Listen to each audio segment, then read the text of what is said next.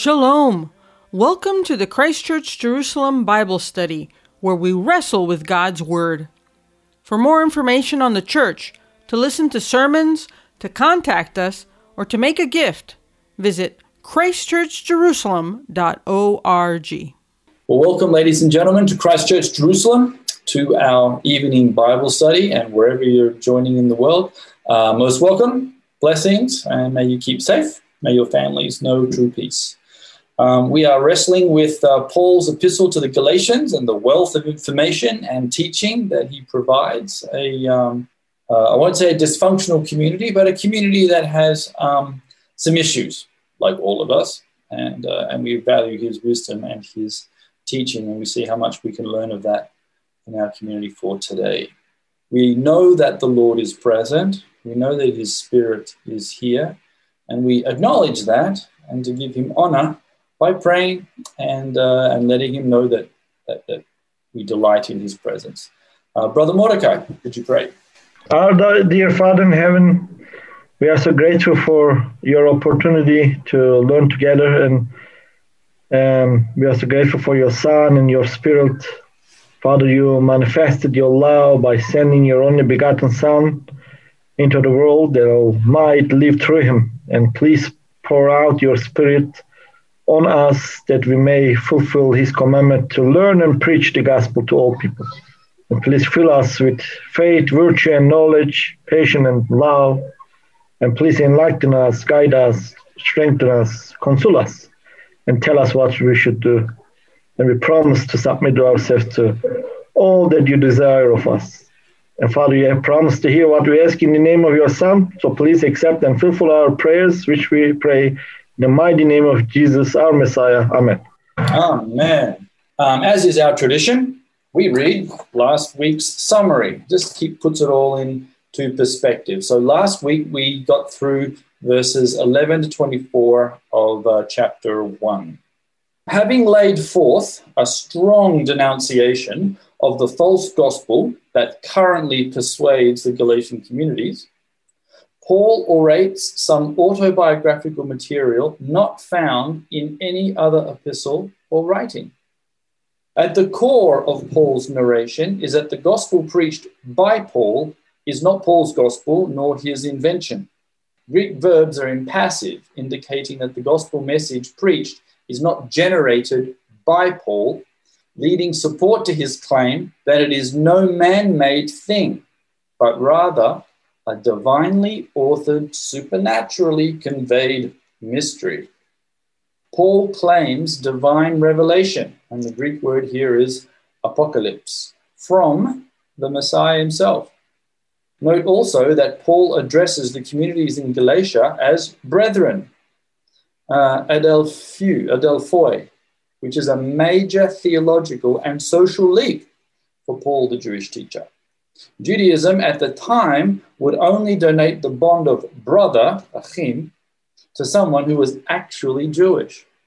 Paul has now recognized that through the work of the Messiah, Jews and Gentiles share bonds of faith so deep that this cultural boundary has been removed. Gentiles are now brothers as much as Jewish people are. For clarity, this does not mean that Jewish people now cease to exist any more than Gentiles cease to exist, simply that the boundary issue has been removed. Paul now reflects on his personal history, his testimony, to put it into the modern vernacular. Paul describes himself as a faithful, religious Jewish man who had initially set out, contrary to Rabbi Gamliel's teachings, to destroy the new Jesus movement within Judaism.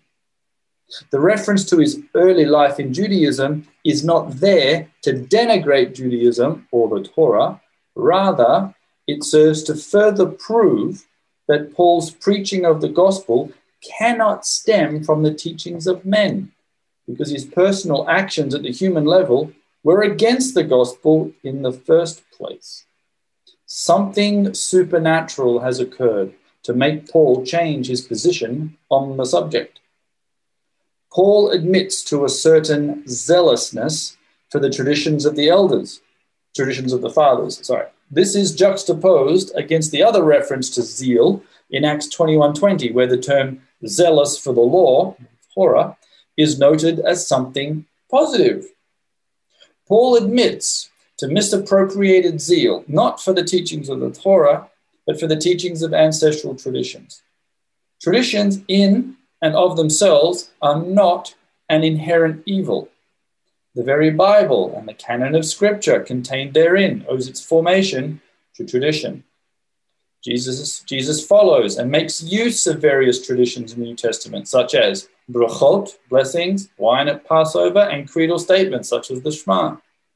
Creedal statements preserved and defended the faith of the church from Manichaeism and Arianism. They have had their use in history. Traditions, though, should never outweigh, supersede, or replace the instructions that God has presented to us through his word. As with the gospel preached by Paul, he also declares that he did not come to faith in Jesus as the Messiah through the work of men. It was not at the pleasure of men, but at the pleasure of God. Paul presents himself as having been divinely chosen while still in the womb of his mother. In this, Paul shares a similar calling as the prophet Jeremiah, who was also called to be a prophet to the nations, all the Gentiles, whilst in utero, Jeremiah one five. It is God's initiative to make the call upon your life, even from the womb, but it remains within your free will to answer the call. Jewish exegesis often blends predestination with free will. Upon receiving this call to preach to the Gentiles, Paul says his immediate response was not to confer with men. This unique response should not be used to create the doctrine that it is wrong to hear the gospel through the words of others. Jesus has instructed us to go into the world and teach, not to wait for Jesus to do everything. Paul says he did not go to Jerusalem to seek the apostles' approval. Instead, he went to Arabia for an undisclosed period of time and then returned to Damascus. This is in stark contrast to the Acts nine description of Paul's Damascus Road encounter, where Paul leaves Damascus via a basket in secret and goes to Jerusalem, a journey in which Arabia is not mentioned at all. It appears that Acts nine does not record any time lapse between Damascus and Jerusalem, most likely due to the absence of Luke as an eyewitness to these events.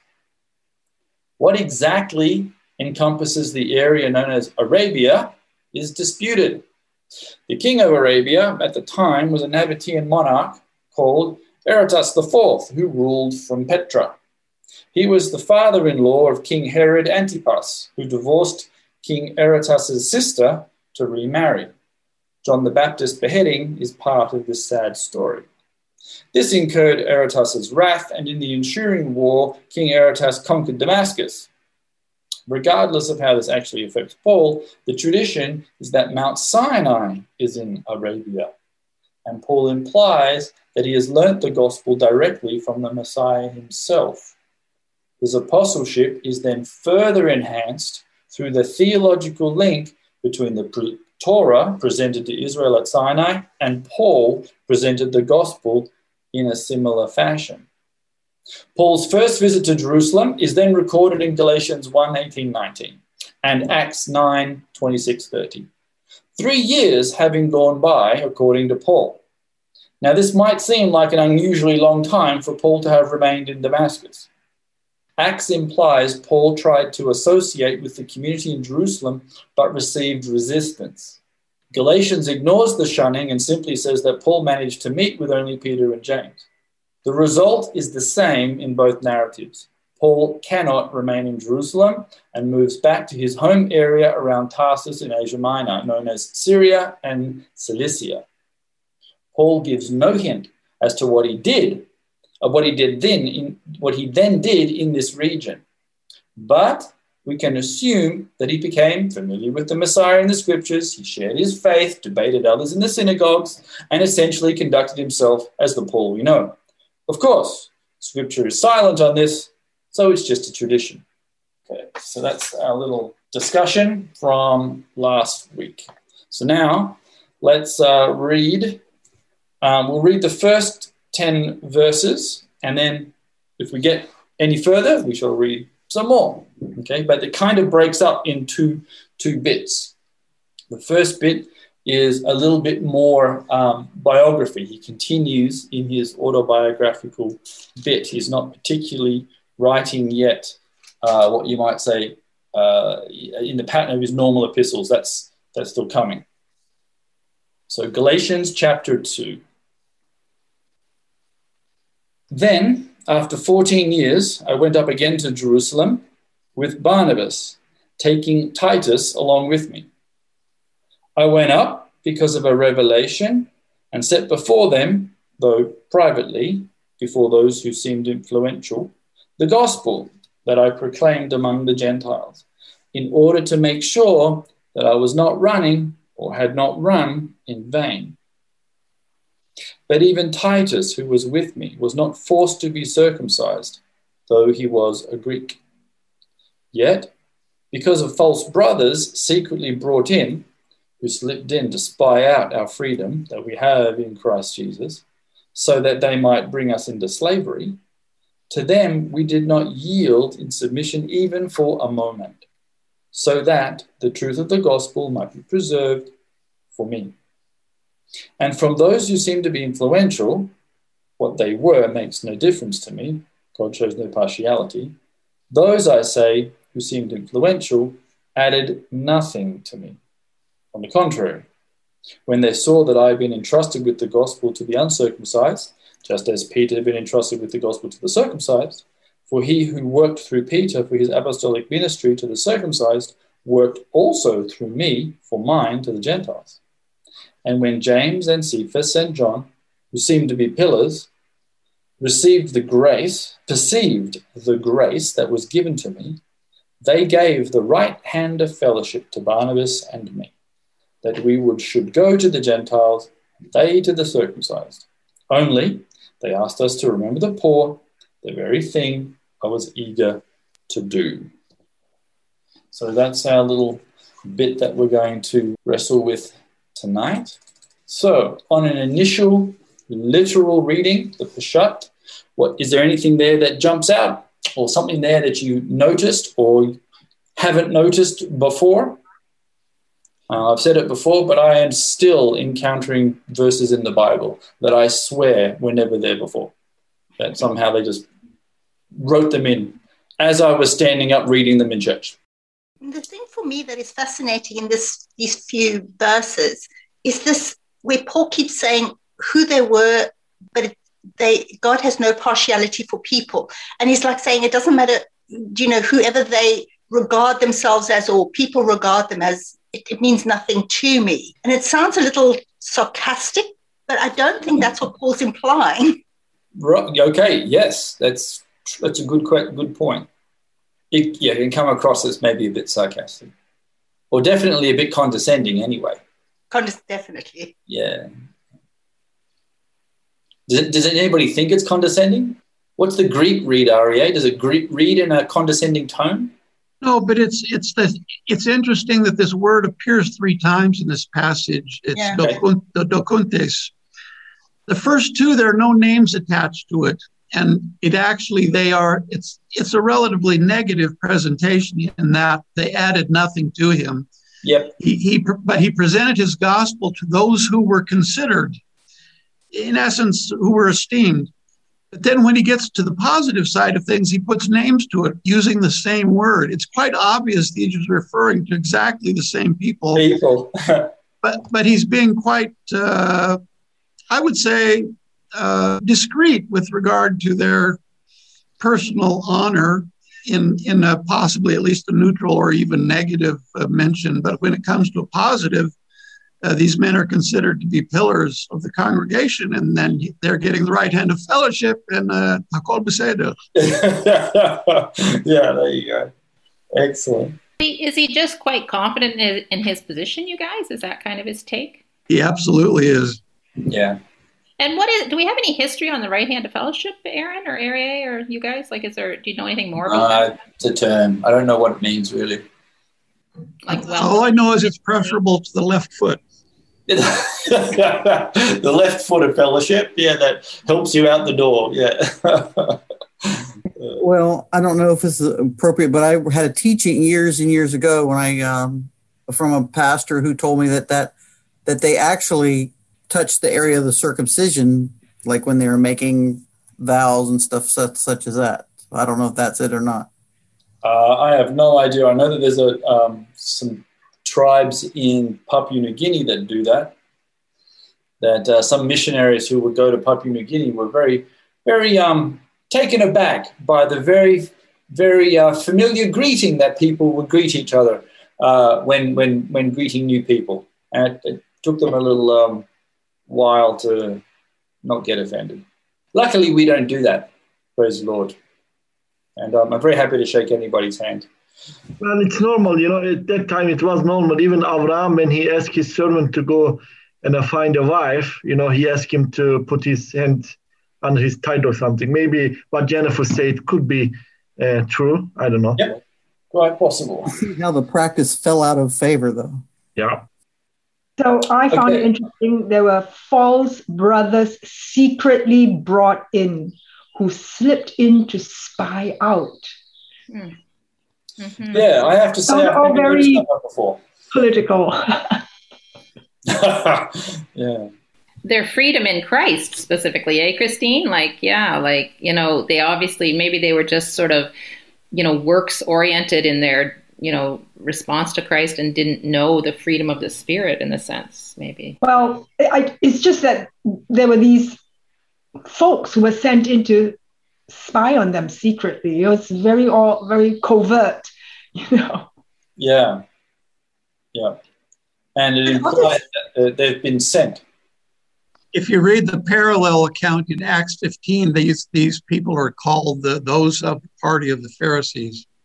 It's very obvious in this that something regarding the circumcision, regarding the law, is actually getting Paul to even question himself to say, look, am I preaching in vain? Am I doing something? That's what it seems like to me as I read this, because he goes back to James and or goes to James and uh, Peter and asks them just to check that He, this grace we have, this freedom we have, is not contrary to what the actual gospel is. Right. Yeah, and they, and the fact that they did not give in to them for a moment. So, you know, in another version, we did not yield submission to them for a moment, so that the truth of the gospel might be preserved for you. Like it's it's a the gospel was at, at stake here, I guess, in people's understanding. You think? Yeah, in our modern day, um, too many times the church doesn't stand up and hold strong, and uh, we are you know, we are tossed around like the wind, embracing mm-hmm. all kinds of um, cultural, I put that in inverted commas, truths, and uh, and it doesn't work, and uh, the gospel very quickly, the good news of the Messiah quickly gets watered down. All right, let's tackle this, the text now. Then after fourteen years, verse one, I went up again to Jerusalem with Barnabas, taking Titus along with me.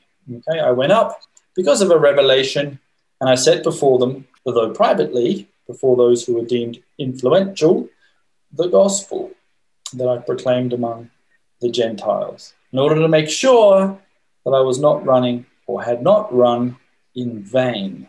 Okay, so then after fourteen years, and there's this debate that goes, is this uh, fourteen years after the three years, or is the three years that he talks about initially also include uh, the fourteen years? And you go, oh my gosh, um, quite a uh, interesting little debate. I'm not particularly worried about it, but it does give you some time that you don't find in Acts. Acts doesn't seem to mention these kinds of, these times. In terms of the time, is there anything there that you might want to comment about? I find it interesting. He spends a lot of time not itinerating. Like you often think of Paul as the itinerant.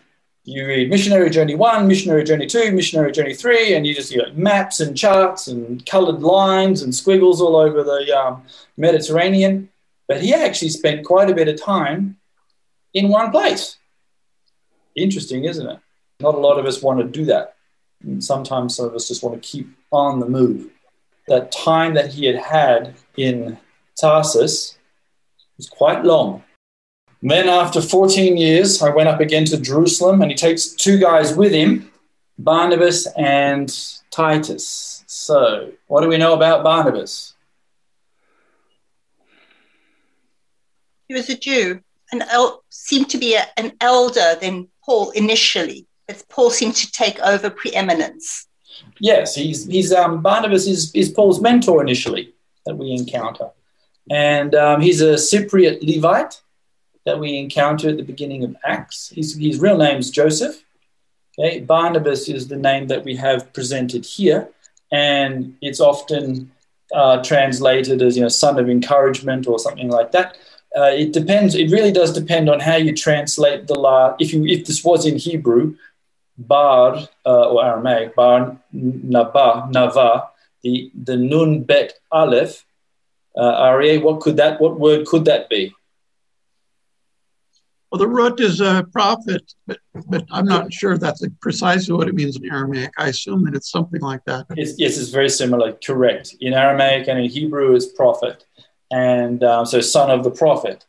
And so it, while his first name is actually Yaakov, uh, uh, sorry, Yosef, okay, which is, you know, God has added, which was one of the very popular names in the Second Temple period, Barnabas, son of a prophet, in Acts thirteen, he's actually counted as one of the prophets in Antioch.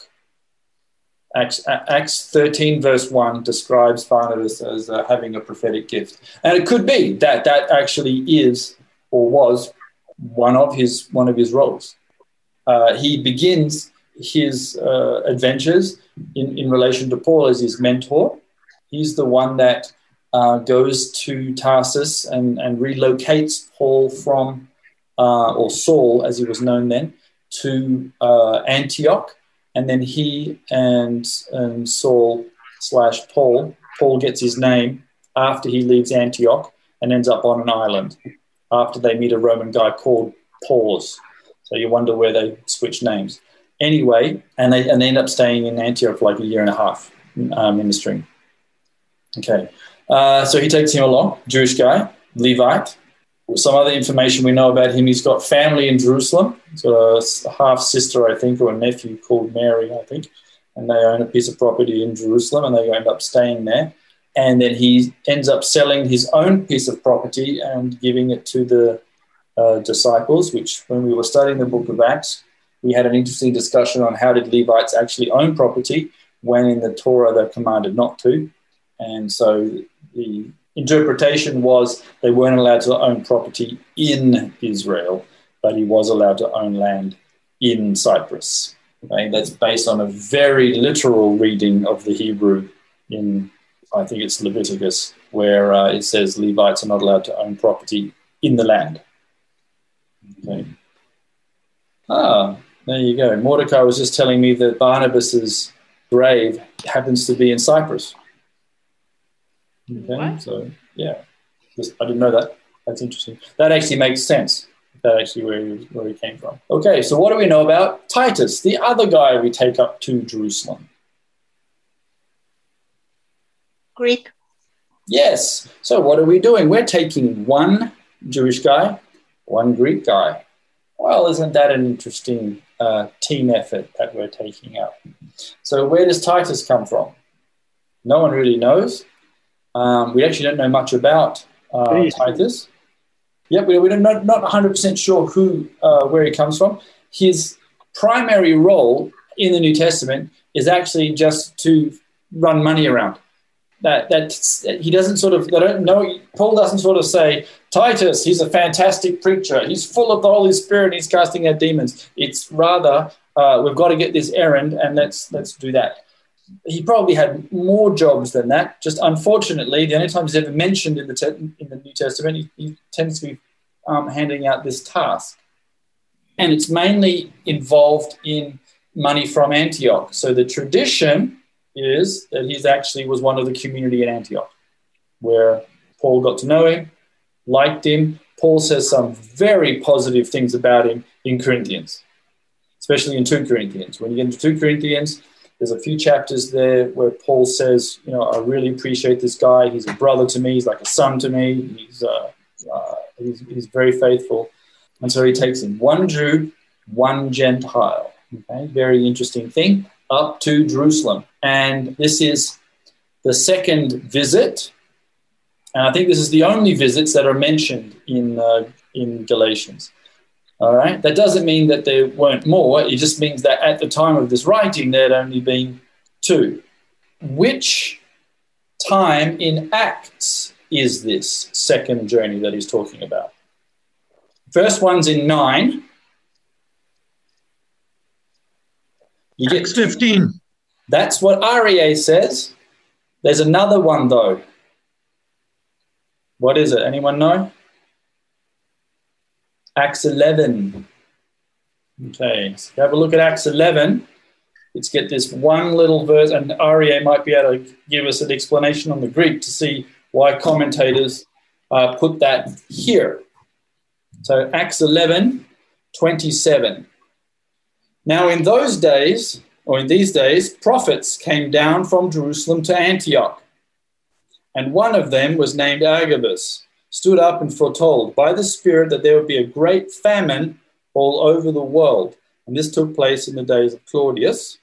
So the disciples determined every one according to his ability, and they sent relief to the brothers living in Judea. And they did so, sending it to the elders by the hand of mm-hmm. Barnabas and Saul. Well, it doesn't say directly that he went to Jerusalem. Okay, it does not. But it does say that there's a revelation, a prophecy, which is hinted to in verse two. I went up because of what? Because revelation. of a revelation. Okay? Doesn't say which one. Could be his own personal revelation. Could have had a vision from heaven and he's got to go. Um, not one hundred percent sure, but it does give an interesting uh, take. Galatians now mentions Titus, Acts does not. As we know, Acts is not always mentioning everything, right? Doesn't certainly doesn't mention any time in Arabia uh, or any time at all, actually, really. And so the debate is is then spread. Is this Acts fifteen, as R E A will, will um, prefer, or is this Acts eleven, as others uh, prefer? Tomato, tomato. I mean, knock yourselves out. Although some people can get quite strong in commentaries on their opinions. Okay. So what does it say in the Greek? Does it just say, it just says Judea, is that right, R E A? Yes. Right.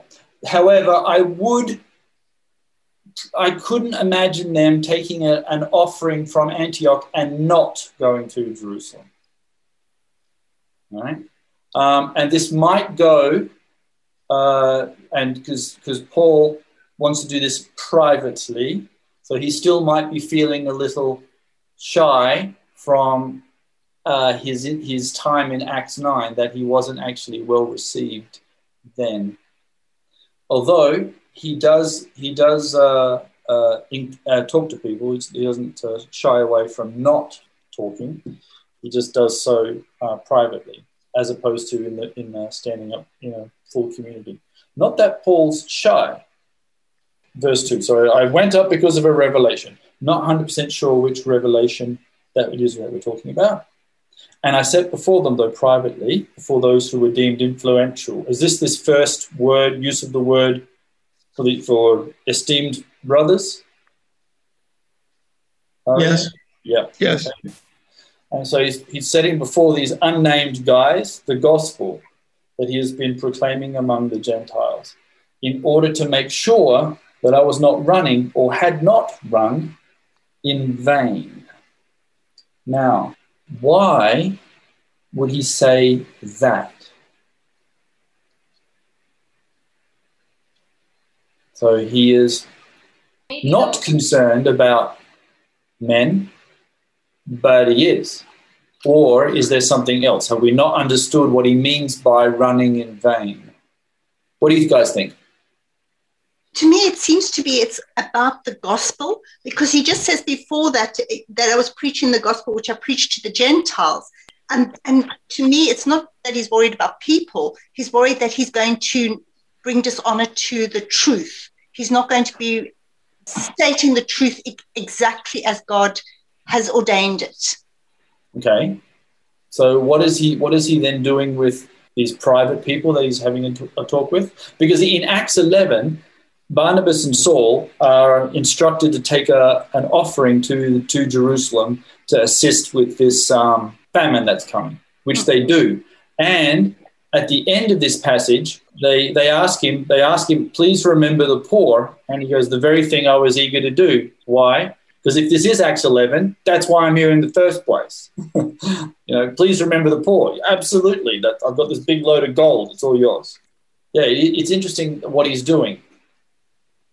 I proclaimed among the Gentiles in order to make sure that I was not running or had not run in vain. Verse three, they're being compelled to be circumcised because of the false believers, I guess, that are coming into them. So it's a big issue, right? It's it's one of the big issues, right? It's like in our in our um, first session, we had to go through some of the big issues that there are separating Jews and Gentiles. One of them is food issues, you know, what you can and can't do with food and plates and bowls and who can eat with who.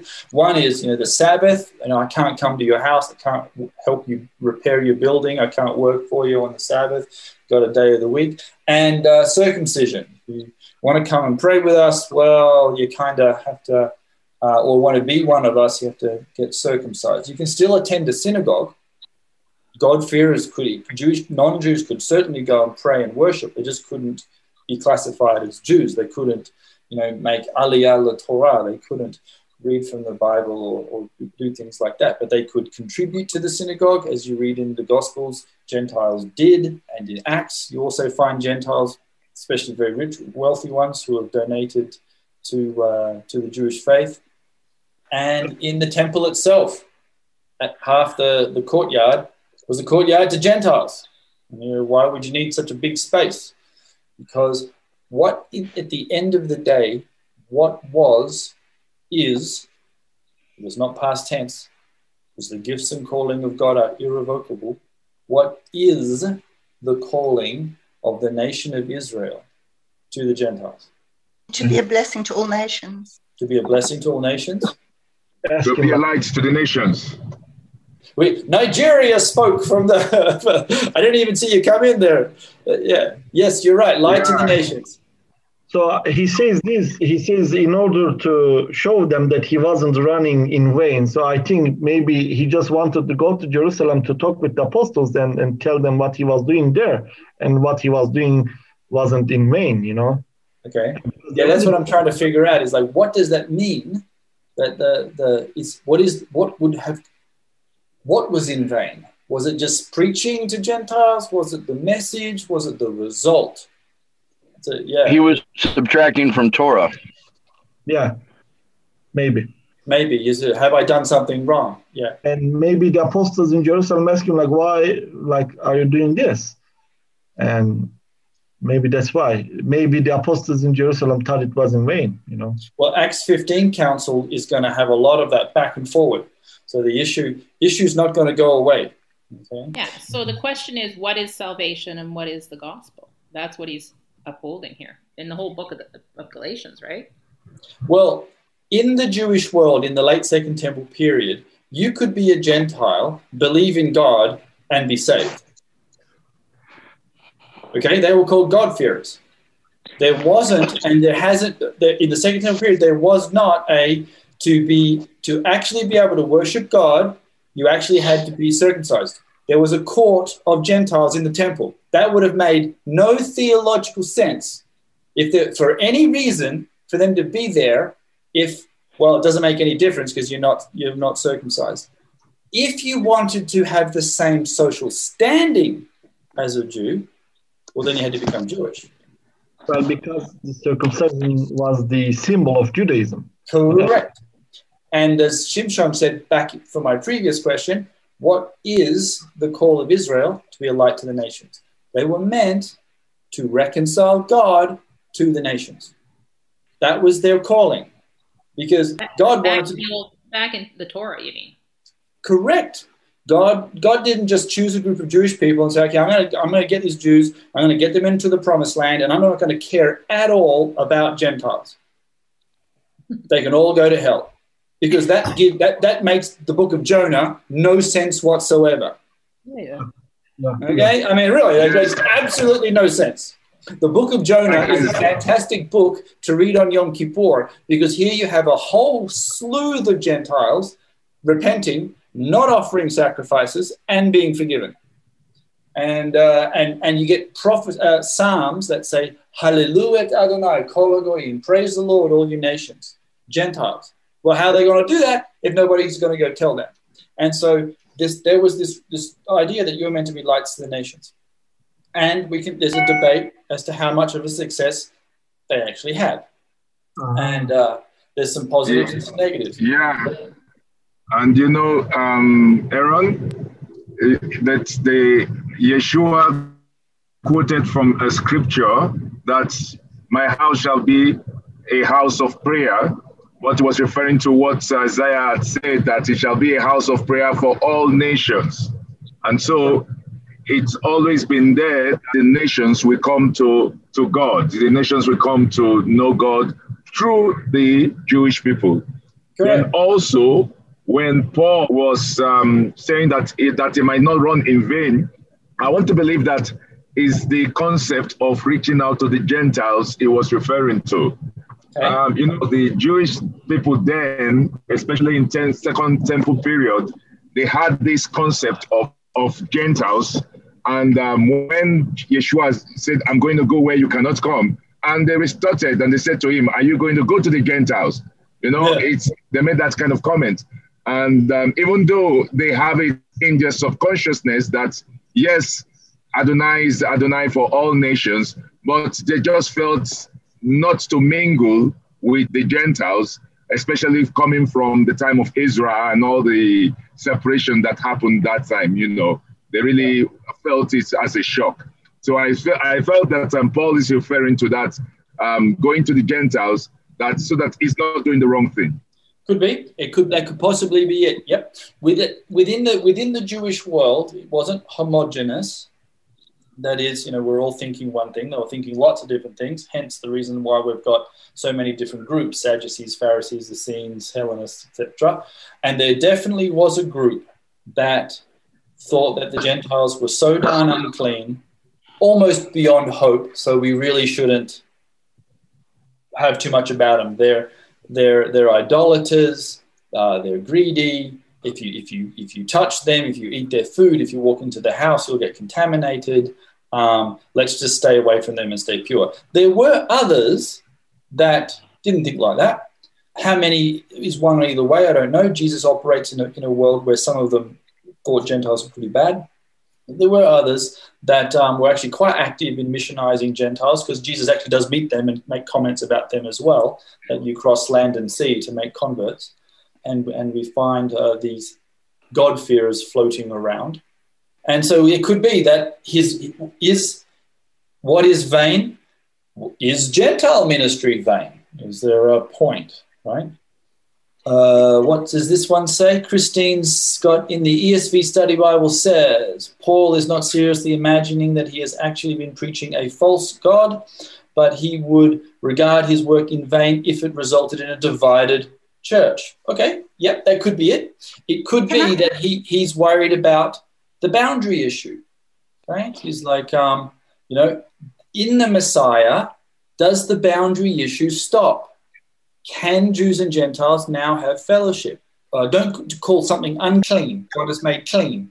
Yeah. yeah? And, uh, and so God says, no, no, no, in the Messiah, uh, I make all things new, and that includes Uh, the relationship between Jews and Gentiles. Maybe Paul was going, oh my gosh, it's not that my message might be wrong, it's just that my hope was that we would actually have a united community, you know, uh, and maybe we're not going to get it.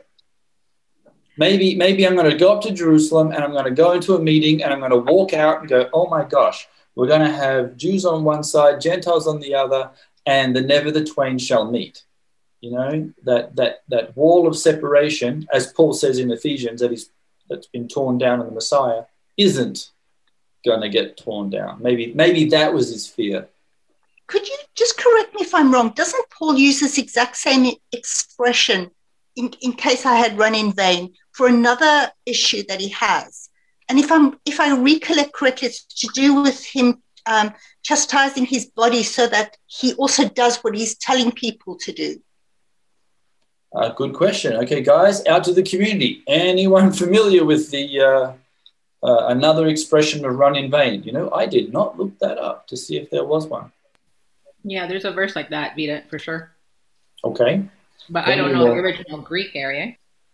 Uh, it's kinos, isn't it? Or kinon or something like that. Uh, yeah, I think it's in Philippians.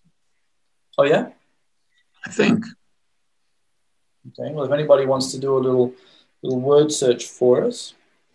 Okay, so... Aaron, Paul didn't want the Gentiles to have to proselytize. And if uh, he might, his work might have been in vain if he ended up having to proselytize the Gentiles. Okay, yep, yep, that's one, yep. Yeah, what do you mean be. by that, guys?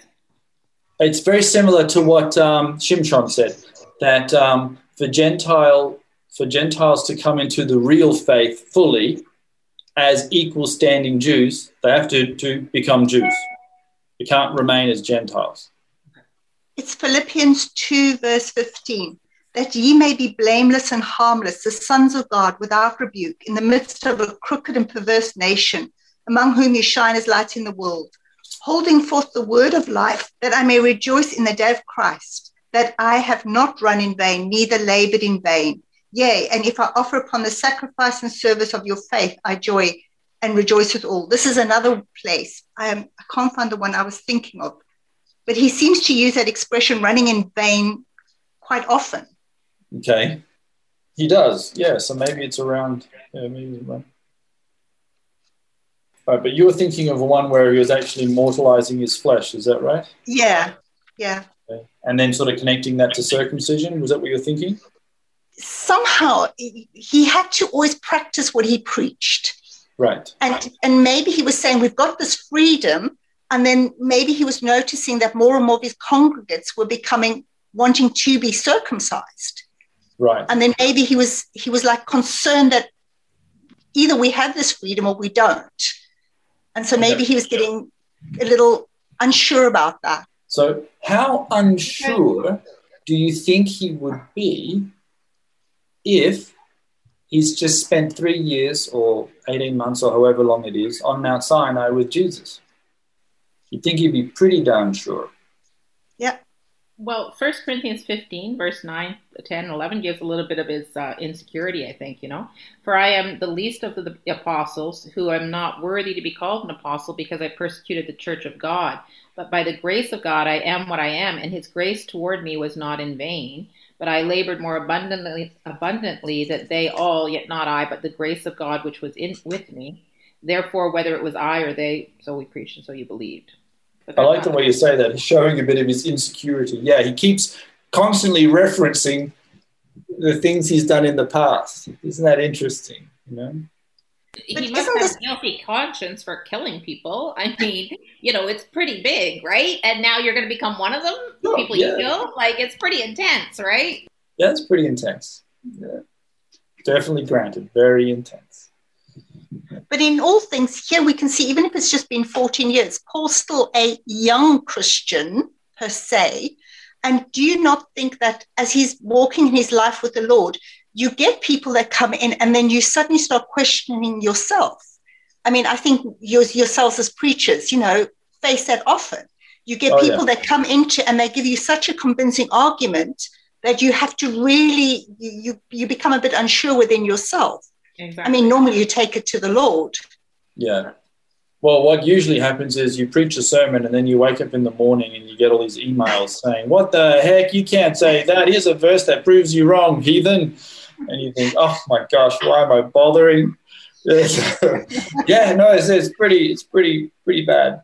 Yeah. Anyway, yeah, it is, it, I always find that interesting. Here's Paul that in, in chapter one is part of his disclosure. You know, my gospel is not from man, it's from the Lord. And then you get chapter two, I better go check with men, see if I'm doing okay. Like, what? What happened here? What? What? Fourteen years and you went crazy. Um, it, it, it, it, it's trying to always trying to wrestle with what actually is the thing he's worried about. What's what's the the problem? And it could be E S V guys were worried about a divided church, a divided community, which, as Rocky said, which is exactly what we've got. Yeah, we, which is a bit sad. And, and maybe that's maybe that's as simple as that. But also maybe he is also wrestling with this idea again of, well, maybe, you know, did I get it wrong? Have I hurt? Well, was I actually sitting under the sun? Uh, I'm not I'm not sure that that's true, because he's hanging out with a prophet, for crying out loud. He's got Barnabas with him. And, and he's pretty confident, I think, because he's shown up to Jerusalem with a Jew and a Gentile in tow. I mean, he's... That's a pretty bold statement just there in the, in the visual uh, visual aid imagery of his message. Look what I'm bringing with me, okay?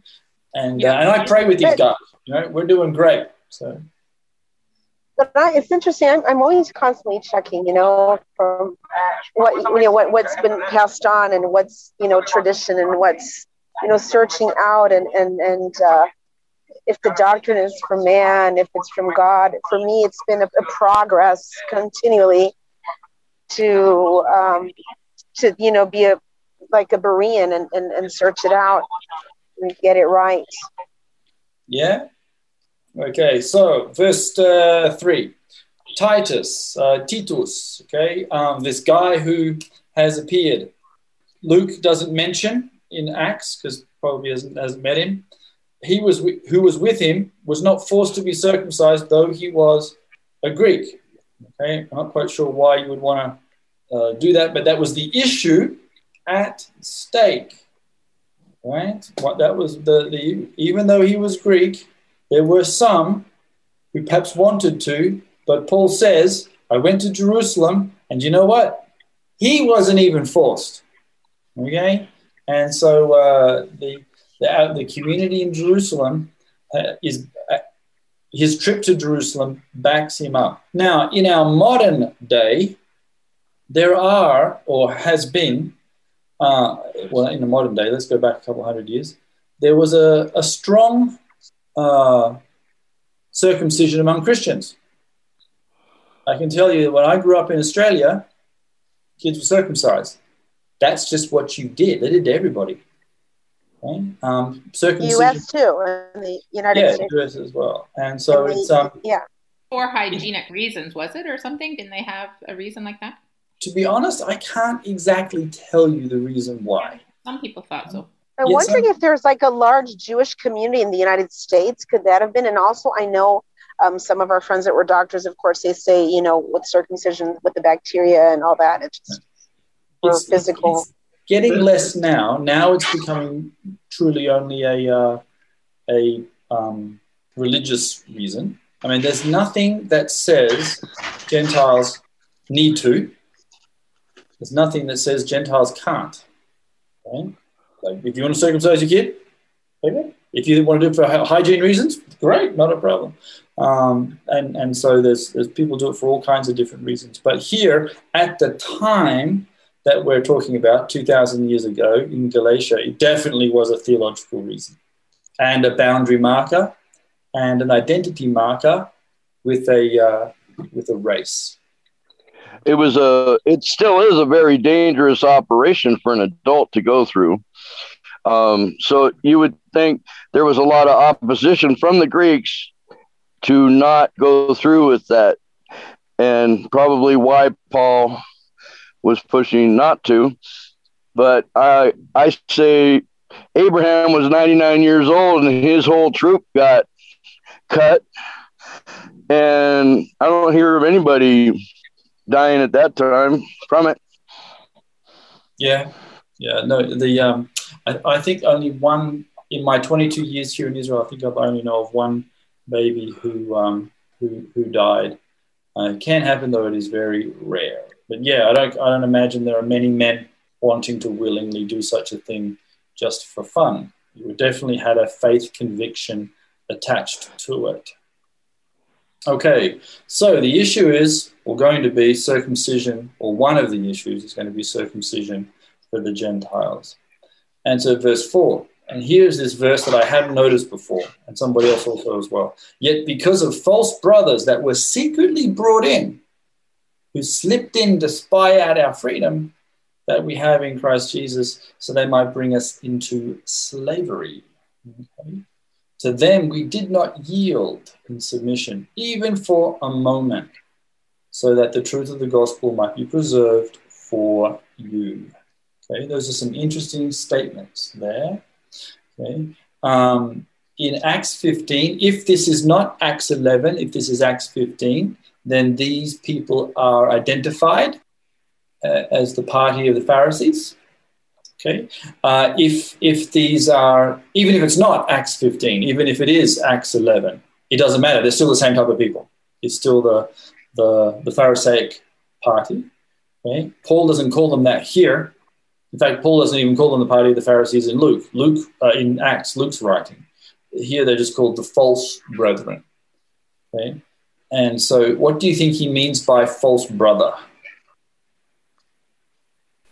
Galatians three twenty three goes on, right? Because the book is all about this. If we can jump ahead a bit, Beco- before the coming of this faith in Christ, right, which he's experienced, we were held in custody under the law, locked up until the faith that was to come would be revealed. So the law was our guardian until Christ came, that we might be justified by faith. Now that this faith has come, we are no longer under a guardian. So in Christ Jesus, you are all children of God through faith. For all of you who were baptized into Christ have clothed yourselves with Christ.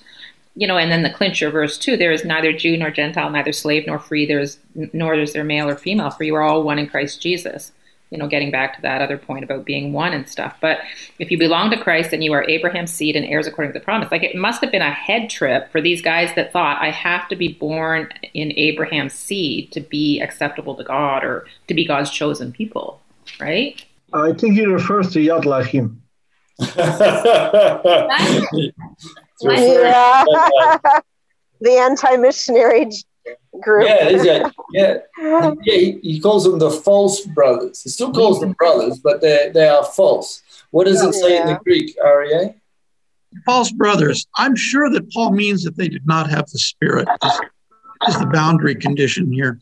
The book of Acts says they believed, but it says that also about the Samaritan, Sumerians before they were baptized and, re- and received the Holy Spirit. So the, the belief does not necessarily absolutely denote a brother. For Paul, unity in Christ is the unity of the Spirit. Mm-hmm. Even demons believe. Correct. Even demons believe. And as we've been discussing during the season of Pentecost, for those that follow the uh, liturgical calendar and listen to the church sermons, we've been preaching through Ephesians, which is um, you know, what is the work of the Spirit is to bring unity. It's to bring all into unity. And unity isn't one, two, three, everybody, you know, think like me. Uh, unity is also a behavior.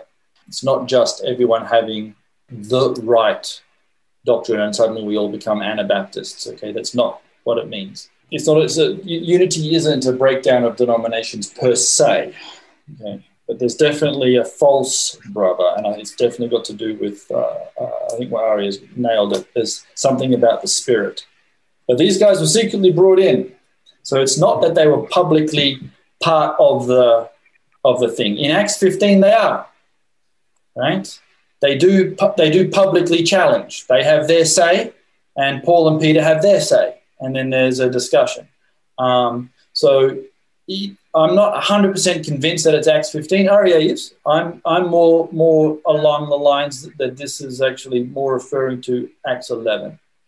But isn't it interesting, Aaron, that in, in every in every in every generation you have that in every, you know, it's. Oh, oh, Ours is we're the we we're the we have the truth, or you know, it's it's amazing how in every generation and every even denomination, it's just a little scary sometimes. Yeah, it, it's a powerful concept, you guys. It flies in the face even of, even of North America, like the whole thing, like like you know that verse in like three twenty-eight that you know it's not gender, you know, so there's neither male nor female. For you are all one in Christ Jesus. It's like it's not Jew or Gentile. It's not slave or free. Like it's not societal position. It's not, you know, geographical, geopolitical. You know, yeah. It's not natural. It's it's yeah. Actually, exactly. Right. Those things still exist, But in relation to your standing before the Lord, they do not. So but it's if like, you are, yeah, if you belong to Christ, you are all one in Christ Jesus. There's no correct. division. Yes, and then we all belong, and yet at the so we can all celebrate our unity, and at the very same time, we can still our, celebrate our differences, being males and females, Jews and Gentiles, rich and poor, Australians Luther- and Kiwis, things like that. Lutherans know? and Presbyterians. Well, well, let's not get too far ahead of ourselves, okay? but um, yeah, but yes, we exactly, exactly, and that is a is a delight and a joy. You know, um, I have to admit that growing up in Australia, in, and I grew up in a small village, so not many people. I grew up with a T V that had one channel, one. Okay, half the time it was in color, which was a blessing, but it meant that I grew up with a world that I did not make contact with. And I can tell you that, you know, Baptists weren't going to heaven, right? That was the way it is. It was only our little church of like about one hundred twenty people. Okay, we were it. We were the, you know, when the Bible was talking about the remnant, that was us living on the beaches of Australia. We were the remnant. And then I left Australia and I went to a Pentecostal church and I went, oh, my gosh, have I got this wrong?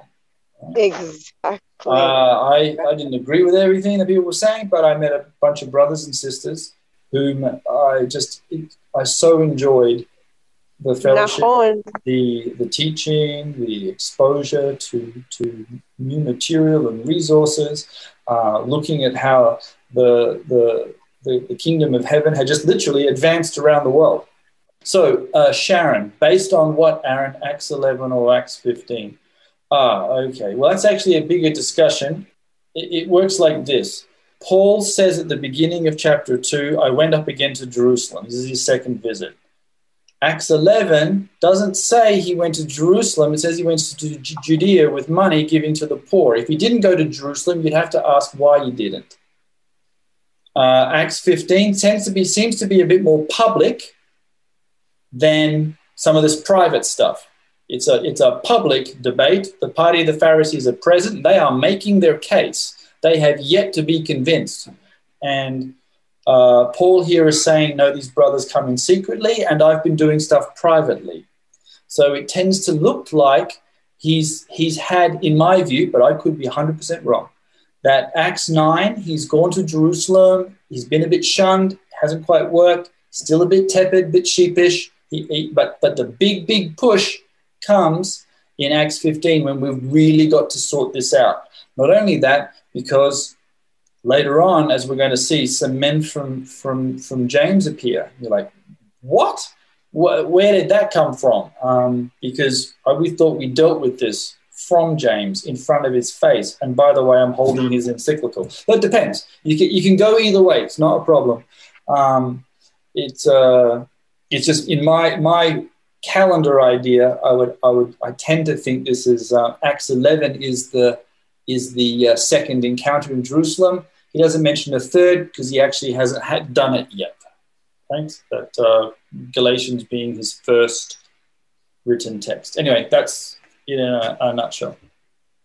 So Paul doesn't give in, and I would wish that many people in our day would do the same. Uh, unfortunately, many of our shepherds do not stand up for the truth anymore, and look what's happened. five hundred years ago, somebody asked the Pope, you know, got to ask the Pope stuff, he's pretty wise. They asked him, "What's the? Why is the world full of evil and violence and, you know, all that kind of stuff?" And do you know what his answer was? Lukewarm Catholics. That was his answer. And I thought, I've thought about that and thought, yep. You know, what's the, well, what, you know, why, why does evil flourish? Because good men do nothing. You know, what does God hate in Revelation? Sitting on the fence. I don't like lukewarm people. I will vomit you out. You know, why, why, why does the world not have the gospel? Lukewarm Christians. We're not on fire. We don't have that passion that the Spirit's supposed to give us with the energy and the enthusiasm, the drive and the gifts. Go out there and, and really make a change. So, the, so that the truth of the gospel might be preserved for you. Why is Paul doing all this? What's one reason? Why did he defend the truth? For the Galatians. He's a shepherd. Shepherds need to defend their sheep. So if you are, if you have a keilah, then you need to produce the truth. Our brother Moti, for those that that uh, would like, you know, he he has a study on Mondays. We get to re- uh, wrestle with, through the P K vote with him. We get to hear of his adventures uh, amongst the Turks and amongst the uh, Germans. He's having more success amongst the Turks, which is great. But he's got to tell the truth. Yeah, as those, uh, he's got to he's got to shepherd them. He's got to uh, care for them. But he's got to stand up and give the truth. And for those that want to follow along, please do. Please come on um, on Monday and, and get his uh, newsletter. It's a, a lot of fun. And from these, from those, verse six now, who seem to be influential, second time, not named, um, what they were makes no difference to me because God shows no partiality. It does seem a little flippant or condescending, um, perhaps. Those, I say, who seemed influential added nothing to me. So, which is an interesting phrase, okay? So they were the, the esteemed. They didn't add any extra information. Why would they not add? Because where did he get his revelation from? Jesus himself. Yeah. yeah. And it's pretty hard, pretty hard to supersede that one. On the contrary. Confident. He's confident not. He's confident. He's no. confident that he's, not, that he's not running in vain. He's confident that we're not going to end up with two churches, although that's what we did. He's confident that, you know, the boundaries can be crossed and it's fine. On the contrary, when they saw that I had been entrusted with the gospel to the uncircumcised, just as Peter had been entrusted to the gospel to the circumcised, for he who worked through Peter for his apostolic ministry to the circumcised worked also through me for mine to the Gentiles. And when James, Cephas, and John, who seemed to be pillars, received the grace that was given me, they gave him the right hand of fellowship to Barnabas and myself. Skip Titus, but um, and then they get the commission to go to the Gentiles. It's a little bit of information about Peter, which we don't have. Peter doesn't give us a nice um, biography about himself or his adventures in anything, okay? We get a little bit. In Acts, not much. And in fact, what was one of Peter's big events?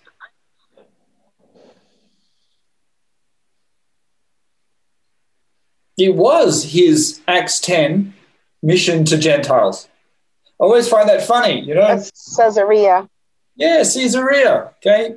And it's, I always find that very interesting. You go, uh, Peter, he's going to go to the to the to the um, to the circumcised.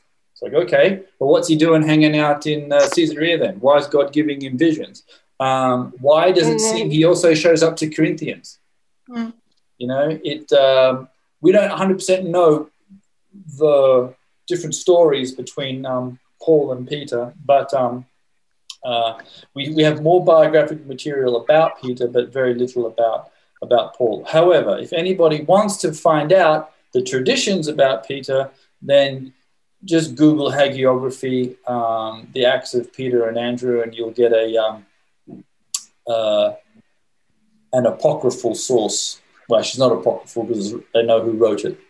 Um, Lucius, uh, probably a colourful history about Andrew and, and, and Peter. It's where we get the tradition that uh, Peter was crucified upside down. Okay, it's from an account of Lucius, who apparently was a second century Um, believer, and uh, wrote it down. Not sure where he gets his information from. Okay, so if if Paul's mission is to go to the Gentiles, um, what do you find in Acts then? He always goes to the Jews first. Yeah. So uh, it's it's it's even though we have a mission, okay, that they say, okay, we understand, Paul, you're doing a fantastic work amongst the Gentiles. We all believe Gentiles can believe in the Messiah. It's fantastic. Um, we commission you to keep doing your job. Great. Where's the nearest synagogue? Um, but doesn't the Bible clearly say always to, you know, to the Jew first, then the Gentiles? Jesus also yeah. says that, to the Jew first, then the Gentiles. So there seems to be a principle. No, he, yeah, he always goes to, he says, my mission is to the ten lost tribes of Israel. He always, it's exactly what Vita said. He, it's, it's same thing, same principle, Paul, always yeah. first to the Jew and then to the Gentile. Yeah, and then yeah, and then Paul's expanding it, you know, like in Romans ten, he's saying, for there is no difference between Jew and Gentile, the same Lord is Lord of all and richly blesses all who call on him. For everyone who calls on the name of the Lord will be saved. So now it's a bridging of something that was never bridged before, right? Like it's a new way of thinking, isn't it? Yeah, wasn't it? So it yes, it was it was always there in this the, the scriptures in the Tanakh. So it's We've got to remember that um, it's yeah, not... Yeah, the principles in the Old Testament, but Jesus clearly came just to the Jews. Jesus. That's true. Yes, and yes, yes. Paul is expanding it. And like you get, you know, you see the maps of Christianity, yeah. like three hundred A D, and it's just like, whoo, like there's, you know, Christianity pockets all over on, you know, you know what I'm saying? When the, when the dice, whatever. Yeah, but as, as Aaron said, I mean, it always was there, but I think maybe they didn't understand, or maybe they did understand, but just didn't like that idea. They kept it for themselves. But Saul, Rabbi Shaul, is the uh, biggest, uh, you know, figures in history that understood the message and mission of Torah, of the Torah. Right, and um, and so we, we know that the gospel goes to Egypt, but Paul doesn't. So. Uh, who took the gospel to the Egyptians? They're not. They're not all Jews. It was apparently Mark. So it it is it it's Paul is talking about himself here. He's not. He doesn't mention any other commissioning to anybody else. And we know that Thomas goes to India. They're not Jews. Well, some of them are now. Um, but uh, uh, uh, but you know what I mean. It, it's. Well, in Acts eight, yeah, in Acts eight, everybody, like the believers got spread out, wasn't it? Acts eight. Correct. And um, and and the, the mission to the Gentiles in uh, Antioch actually isn't started by Saul, by Paul. Remember, it's started by unnamed people from Cyprus. Yeah. There's that obscure verse in Acts, and you go, oh, my gosh. Yeah, yeah. And then And then Barnabas grabs Paul, and they, or back then he's still called Saul, Shaul, they bring him to Antioch to be a, to, to, to care for them. So you got a Jewish component and a Gentile component, and they're scratching their heads going, gee, who's are we going to use to do this? And they go, I got a perfect guy. The guy speaks Hebrew, guy speaks Greek, guy knows everything, um, and, he, and he's had a personal revelation on Mount Sinai. He's hot to trot. And, uh, and, and, and they do a really good, that's what they end up finding in Antioch. And um, and Antioch becomes the hotbed of the sending agency. Jerusalem's not sending nothing, right? It's um, Antioch. And not only that, when Jerusalem's in trouble, Antioch sends the money back. Okay, they send the money to Jerusalem, and uh, and off they go. It's all part of God's bigger plan that it seems like, you know, because there was a hardening until the full number of the Gentiles come in. You know, that verse, that concept yeah. that, you yeah. know, to make the Jews jealous. There's another verse that to make you, and like here, you know, that I will make you envious by those by those who are not a nation. I will make you angry by, and Isaiah says boldly, I was found by those who did not seek me. I revealed myself to those who did not ask for me. Yeah, those are prophets. Yeah. But concerning Israel, he says, all day long I've held out my hands to a disobedient and obstinate people. So there seems to be a yeah, a deep thing going on in a bigger, you know, bigger spectrum. Yeah. If I can add this, that um, um, I believe almost all the apostles were involved in um, taking the gospel out. Um, there isn't so much records about them like Paul reaching out, but when you look at the book of Revelation, you find out that um, the seven ecclesia that's been talked about are places that Paul um, and John himself must have visited.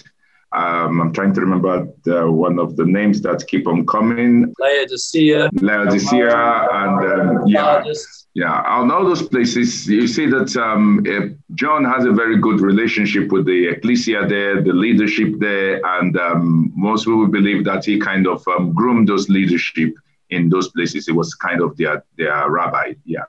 And so you will see that um, a lot of records were not kept about how the other apostles um, have gone around with the gospel. That's right. They initially, remember we were having a discussion, we've got all these apostles and they've already, and they selected a new one. So why does Jesus need to, to choose Paul? We had to have this discussion because they're still in Jerusalem when they were supposed to be going out. I haven't, but they end up all going out anyway, eventually. So it does happen. It doesn't happen as fast as perhaps it was initially planned. In verse nine. Oh, um, before you get to verse yeah. nine, can I just ask one question on verse seven? Sure. I've been pondering this for a number of, maybe a year or so, and I'd be very fascinated of your views. It says here, they see, they, verse seven, by contrast, when they saw the gospel of the uncircumcision committed to me and the gospel of the circumcision to Paul. If you jump to Romans three thirty, I'm just going to read from twenty-nine. It says, he's the God, is he the God of the Jews only? He's also the God of the Gentiles. Yes, the Gentiles also. Seeing it is one God, which shall justify the circumcision by faith and the uncircumcision through faith. So I see there's a this link to this, the circumcision by faith and the uncircumcision through faith, and that kind of links it to what we just read here, the gospel of the Gentiles and the gospel of the, you know, the Jews. It's not that there's another gospel. I absolutely yeah. know that, but yeah. there's a there's something very unique being said here, and I'd be fascinated of the your views of the Greek, especially on the Roman side, by faith and through faith. Okay, I'll have to appeal to Greek scholars, um, but you've definitely piqued my interest. I've got that down over, uh, written it down in terms of looking it up. Um, Aryeh, do you notice anything in the Greek? Is there any nuance or not? No, it's an interesting question. It's ekpistios for the uh, circumcised and diapistios. Pistios for the uh, circumcised. It could perhaps suggest that um, the circumcised already believe, and, and he's perhaps saying, or out of the midst of faith, uh, whereas the uncircumcised are coming into faith for the first time. I don't, I don't know that for sure, but yeah. I'm pretty sure that the mechanism for them being set right is the same here as being expressed. Okay. Yeah. That's interesting. And Yeshua had a heart for the nation. Yeah, I was just going to say, Yeshua had a heart for the, the nation. I mean, he went to his own people, but then, of course, he was up in the Galilee of the Gentiles. So, it, you know, he was he was doing a microcosm of what the what the disciples will do on a macro level within these within the own within Israel. Okay. Uh, looking at the question there for Sharon, what is the verse again? It's Galatians two seven. What we're looking at is two different Greek words. I mean, they're not that different, but they are different in rela- when, when relating the gospel to the uncircumcised and the gospel to the circumcised. And what does that mean? What does that imply? If it implies anything. But let's also remember, why is there a different word?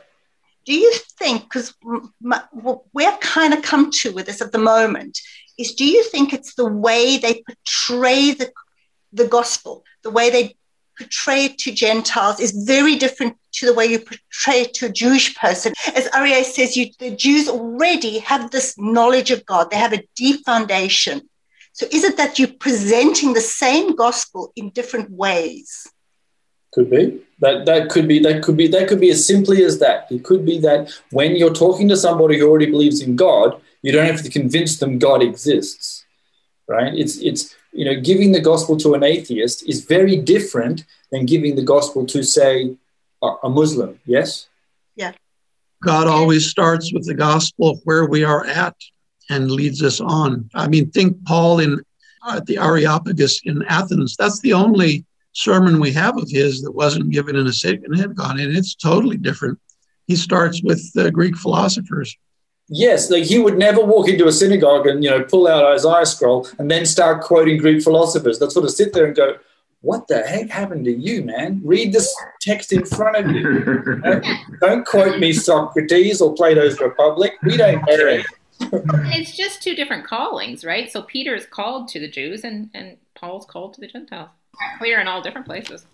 Yes, and isn't it interesting that even though one's called the Jews, one's called the Gentiles, they go to both anyway. Yeah, and it's yeah, the same gospel. They, they, they did both. They did both because it's the same gospel. Was like um, we, we've said, it's the presentation. Uh, you're not going to present it the same way you present it to a Jew. The Jew have grown, he's been trained in it, he's grown in it, he understood it, he's been practicing it. And so you need to open his eyes to see that all you've been doing is talking about Yeshua. But you're talking to a Gentile, he's, he has no foundation. You have to build everything from him. You have to go to the genesis of everything. So it's the same gospel, but um, just like Ariel said, God starts with you where you are, and you, from there you grow. Chef Sean, I agree one hundred percent.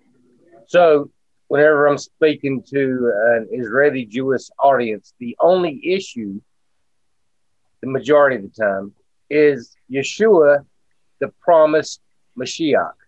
That's the issue. Yeah. Is this yeah. guy, Yeshua, Jesus, two thousand years ago, is he the Messiah of Israel that was promised? If they're not Jews um, or they don't believe in God, then it's a completely different teaching. Yeah. yeah. I'm yeah. just trying to break it down a little bit easier what you said. Well, I agree with you one hundred percent. I'm just saying that's that's the issue with Jews who believe in God, yeah. is Yeshua. Yeah. Yeshua. Excellent. Good stuff. Good example. Okay, in verse nine, it gives you the three names. These are our pillars of influence, okay? Uh, James, Yaakov, okay? Cephas. Now, why do they call him that when they've called him Peter previously? I, I don't know, but it is the same guy, right? And John. We're talking about Paul, the Hebrew son of a Hebrew. He likes Cephas. Oh, he, he, he prefers that, that name. Absolutely. Yeah, yeah. But, but he'll have a Roman name for himself. Only on his birth certificate and only when he really needed it. Paul is, Paul is, is Latin. That was his Roman oh, yeah. citizenship right. name from birth. Oh, really? It wouldn't have been Shaul? No. Okay. His name was Shaul. His Roman birth certificate and citizenship said Paulus. So whenever he was standing before various procurators or other people that had the power to whip or crucify him, he, he became Paulus. One yeah, last question before we wrap it up. What do you guys make of verse nine's, they perceived the grace that was given to me? What do you, what do you guys think of that? Uh, what do you think he means by that? Or something that was perceived, perceivable, something that was had the potential to actually be seen. They could see, okay. hear, and feel the Holy Spirit. Okay. See, feel, hear the Holy Spirit. Shimshon? Yeah. You see, Paul was already um, somebody that was sending fear to the ecclesia. Didn't believe that he truly converted, and um, in fact they tried to assassinate him um, in some places because of the things he has done before. I mean, it's coming to a congregation where he was responsible for the death of some members of that church. You know, they are not going to be very excited to have him, but um, and they were afraid of him. That they were feeling that he was trying to deceive them so that he can rope them together and, you know, take them out. But all of a sudden, the apostles see him and they extend their hand of fellowship. They could recognize the spirit in him. They could recognize that this was a genuine conversion. They were not afraid that, you know, um, this man was out to kill them. That was what Paul was referring to. All right. Cool. Anybody else? Yeah, I was actually thinking um, that they recognized that Paul was actually doing what the Jewish people were supposed to be doing, as in being a light to the nations. He was actually going out there and they could see the fruit of his labor. Yep. So they would perceive that, yeah, that he, he was actually doing uh, what the Tanakh had uh, told them to do as a people. Now he was doing it. Yep. Okay, great. Not only doing it, but having been empowered and powerfully empowered by God. This this grace or chavidiness also can be a specific gifting. And this has been testified in Paul's ministry. This is one of the other reasons I believe this is the Acts fifteen scenario, because there is a backlog of evidence of what Paul has done, including his very mission to Galatia that he, in fact, is trying to uh, fix in this letter here. Paul already had uh, wide spread and far-flung evidence of his gifting from God for the ministry that he was performing. Mm-hmm. Mm-hmm. Okay, so grace can be a spiritual gifting. What's the Greek word that they're using? Charis. Charis. Okay. All right, thank you very much. Okay, so he gets, it, it is perceivable, this uh, fruit of the Spirit, this power of the Spirit, this gift of the Spirit. It's perceivable, it's something that they, they, they can see, and uh, and they are no longer afraid of him, as they have, as Shimshon says, and they give him the right hand of fellowship, also to Barnabas, we presume also to Titus, although it is not mentioned. And I can't imagine that if it wasn't, that uh, Paul would have taken that down lightly. And uh, so they get their commissioning. We'll go to the Gentiles, they'll go to the circumcised, to the Jewish people, and we'll all go get the work done. Uh, all they have to do is remember the poor, right? There's this one piece of tzedakah, okay? The uh, the idea of looking after the poor um, of Jerusalem. He who lends to the poor lends to the Lord. It's a proverb. It's uh, very big in through late Second Temple period Jewish tradition that you that you take care of the poor, uh, and also in the New Testament. And uh, Paul, being very Jewish, very happy to do such a thing.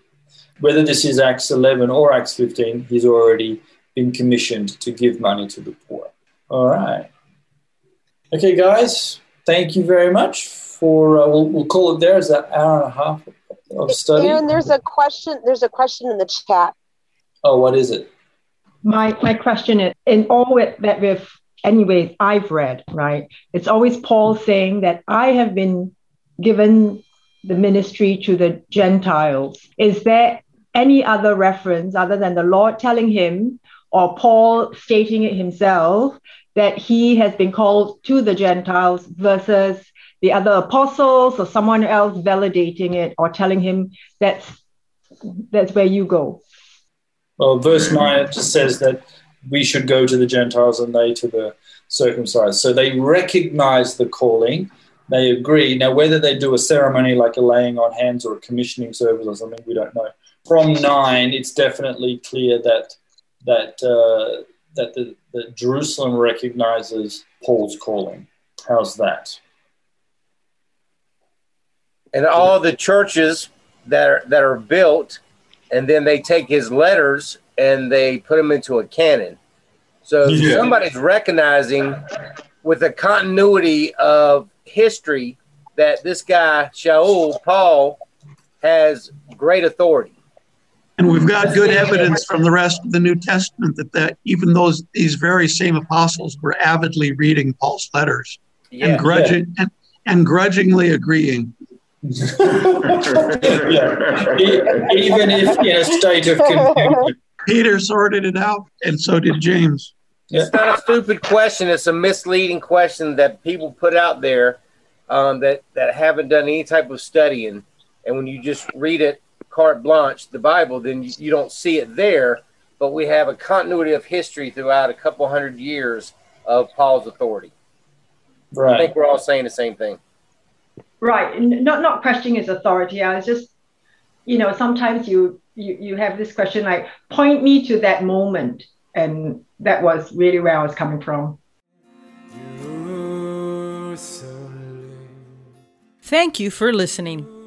Our sermons and Bible studies are on all your favorite podcasting platforms: Spotify, Apple Podcasts, Google Podcasts, and more. Sermons can also be found on YouTube. Follow us on Facebook for alerts on live streams. If you are blessed by these teachings, please prayerfully consider giving toward the work of Christ Church. Visit Christ Church Jerusalem dot org. Blessings from the City of the Great King.